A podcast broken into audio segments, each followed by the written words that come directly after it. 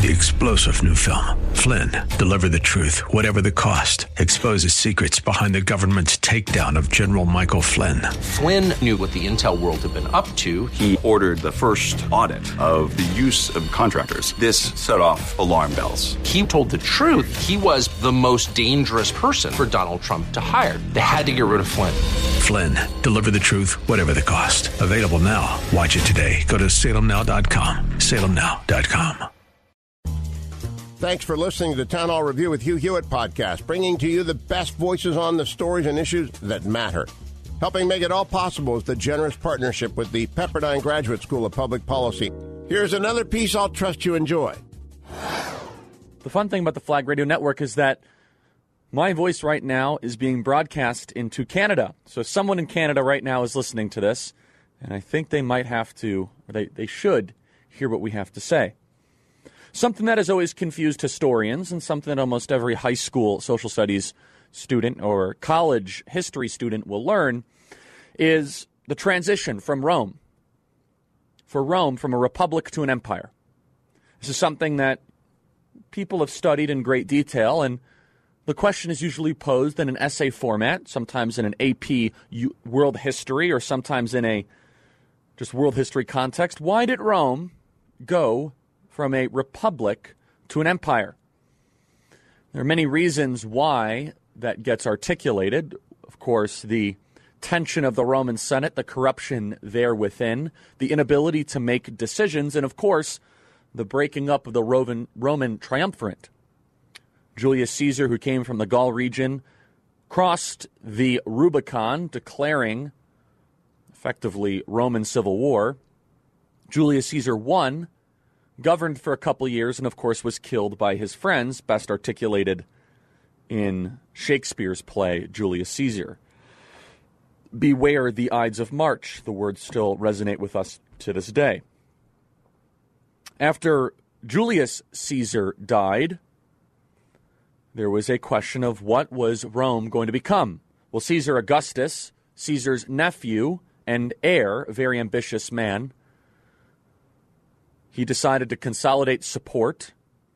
He allied with Mark Antony, of course, who was also a once friend of Julius Caesar, his uncle.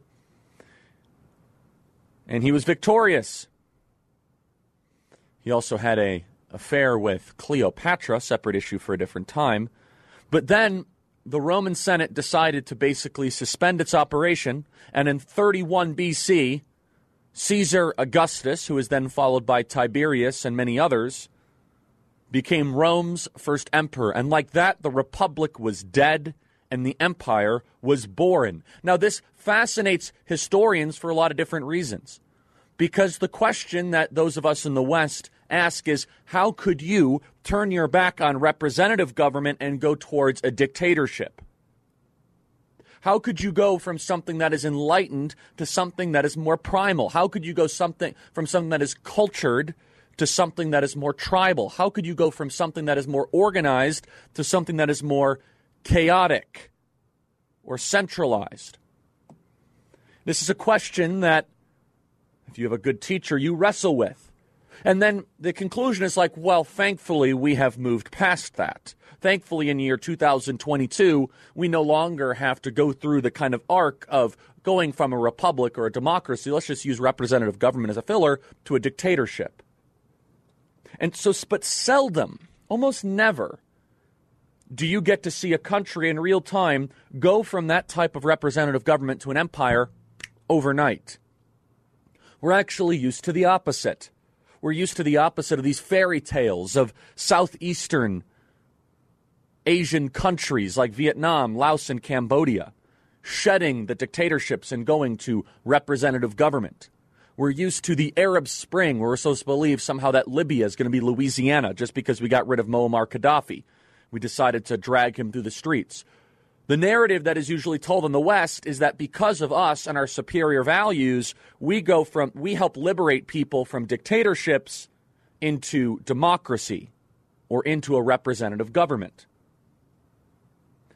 But happening right now on our northern border, the opposite story is unfolding. It is the Roman story. in Canada, you have officially seen a country that was once a representative government to a dictatorship. In the last 48 hours, Justin Trudeau has announced extraordinary war powers for 30 days, including the power to prohibit public assembly, travel, and use of specific property. Justin Trudeau is now officially gone to war with his citizens. Now, what's so interesting is that as we fought in Iraq and Afghanistan, Syria and Libya, as we tried to spread democracy across the entire planet, we did so for 20 years and spent $5 trillion and thousands of lives and hundreds of thousands of damaged lives to try to spread democracy. We have now seen the very ideology that we were sworn to try to eradicate, the very menace we were trying to displace, come to our own border in Ottawa. Justin Trudeau is mobilizing the shock troops all throughout Canada. He has full rights to shut down bank accounts, arrest people on demand. Justin Trudeau is Emperor of Canada. And if you go back into the writings of the once Roman Republic, this is exactly why Julius Caesar said he needed power. Julius Caesar said there are uprisings all across Rome. People are hungry, they're upset. It was the Roman equivalent of the trucker protests of the farmers that came to Rome and started to burn buildings. The only difference is the trucker protests are far more peaceful in today's time. Cut 38. Trudeau says we'll always defend the rights of Canadians to peacefully assemble and to have freedom of expression, but these blockades are illegal. Play cut 38. The federal government has invoked the Emergencies Act to supplement provincial and territorial capacity to address the blockades and occupations. Cut 37. The Deputy Prime Minister and Minister of Finance says, We are just going to stop the money flow. Now, thankfully, she doesn't even know how to do this. Good luck regulating cryptocurrency. The only way you could regulate cryptocurrency this way, based on every expert I know in the crypto world, is to literally shut down the power, which I don't think is out of the realm of possibility because these truckers really have Trudeau on the ropes. Play cut 37. First, we are broadening the scope of Canada's anti money laundering and terrorist financing rules so that they cover crowdfunding platforms and the payment service providers they use. These changes cover all forms of transactions, including digital assets such as cryptocurrencies. The illegal blockades have highlighted the fact that crowdfunding platforms and some of the payment service providers they use are not fully captured under the Proceeds of Crime and Terrorist Financing Act. So you might hate the truckers, you might not like what they stand for, but there's something much broader at play here. It's not even about vaccines, okay? It's not even about free speech. It's about the death of a system of government that is right next to America. So we go and invade Iraq because we don't like Saddam Hussein's form of government. We go and occupy Afghanistan for 20 years because we don't like the fact that there are goat herding child molesters in the hills of the Kandahar Valley that don't allow eight year olds, eight year old girls to read. We go and try to have a proxy war against Bashar al Assad, almost stumbling into a war with Russia because we don't like his form of government. Hillary Clinton gets like super excited. She gets like a real high level of pleasure to like displace Muammar Gaddafi and turning Libya into a civil war. But what does our ruling class do when the phantom or the ghost or the spirit of Muammar Gaddafi comes to Ottawa. We're going to we're going to seize your crypto assets because we don't like your politics. Yeah, that's just the way it is. You are seeing a historical event of a civilizational model of a representative government become an empire. You know, usually when governments change their form or their structure, it's network news. Remember, like the fall of Saigon, with the helicopter imagery or the Iranian Revolution or when Saddam Hussein's statue was drugged through the streets or even in Afghanistan when the Taliban took over Kabul again, typically when governments decide to transition from one philosophy to the other, again, either from primal to enlightened or enlightened to primal, or from culture to tribal, or from chaos to organized, or from separate parts to centralized, that's usually a really big deal.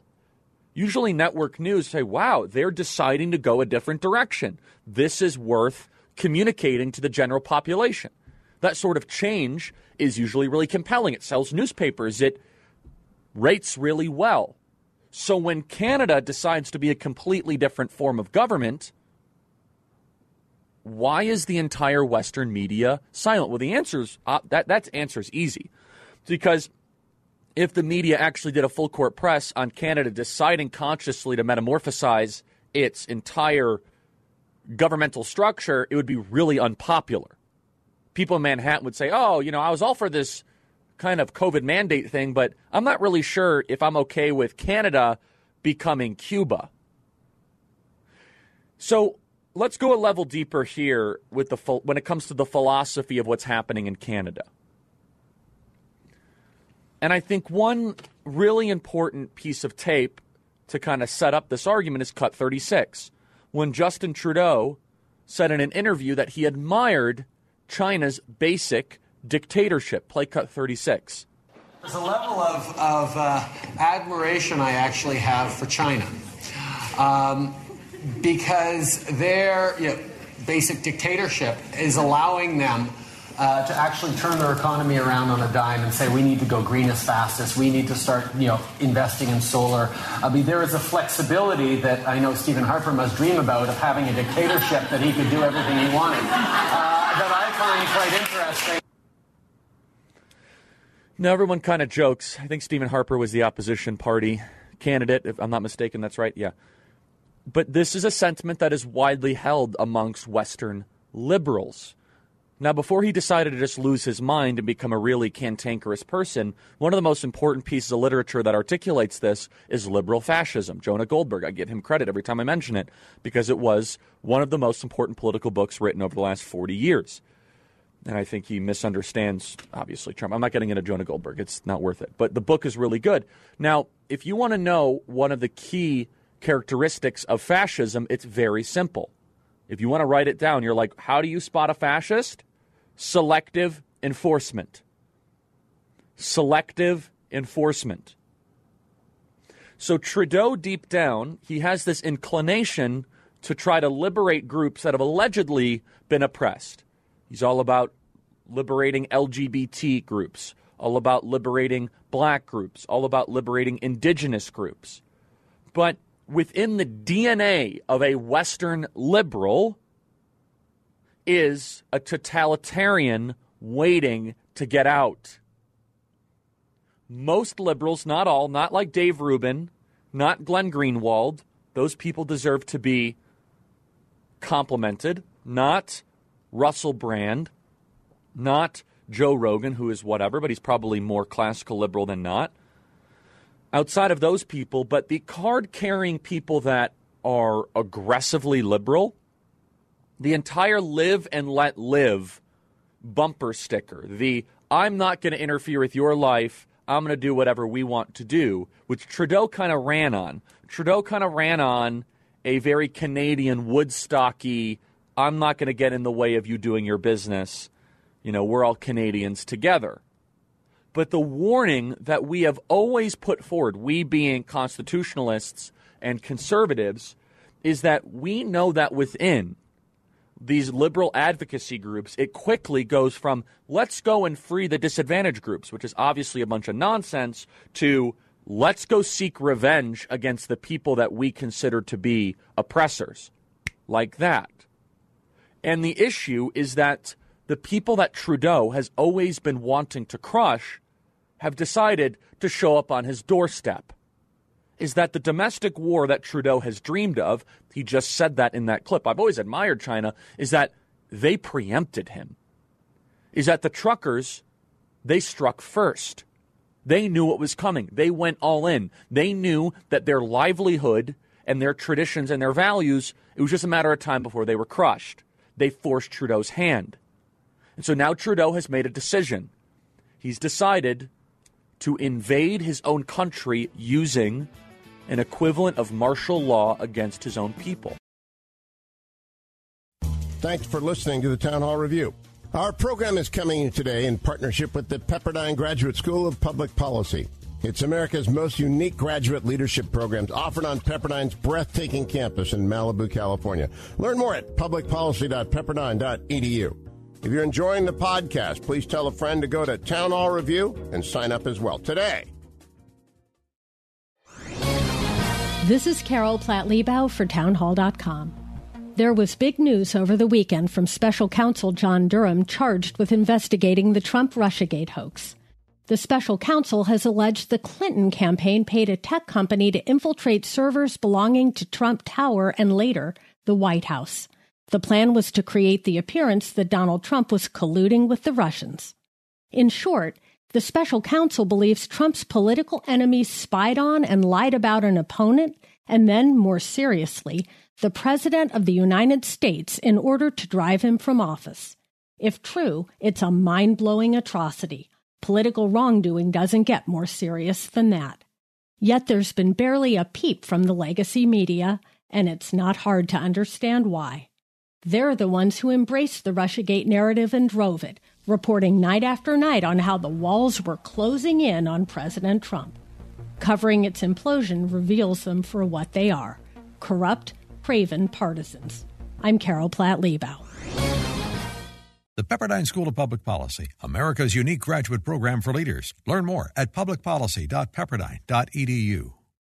Three star general Michael J. Flynn, head of the Pentagon Intelligence Agency, knew all the government's dirty secrets. He was one of the most respected generals in the military. Flynn knew what the intel world had been up to, he understood its funding. He ordered the first audit of the use of contractors. This set off alarm bells. The explosive new documentary, Flynn, Deliver the Truth, Whatever the Cost, uncovers the facts behind this scandal. Flynn told the truth. He was the most dangerous person for Donald Trump to hire. I find out the worst enemy that I'm going to face in my life is right here in America. They took my assessment and they wanted me to change it. And I was like, I'm not changing it. They had to get rid of Flynn. With in depth interviews, archival footage, and never before seen personal records of the man behind the headlines. I just felt like I was drowning. Flynn, deliver the truth, whatever the cost. Available now. Watch it today. Go to salemnow.com. Salemnow.com.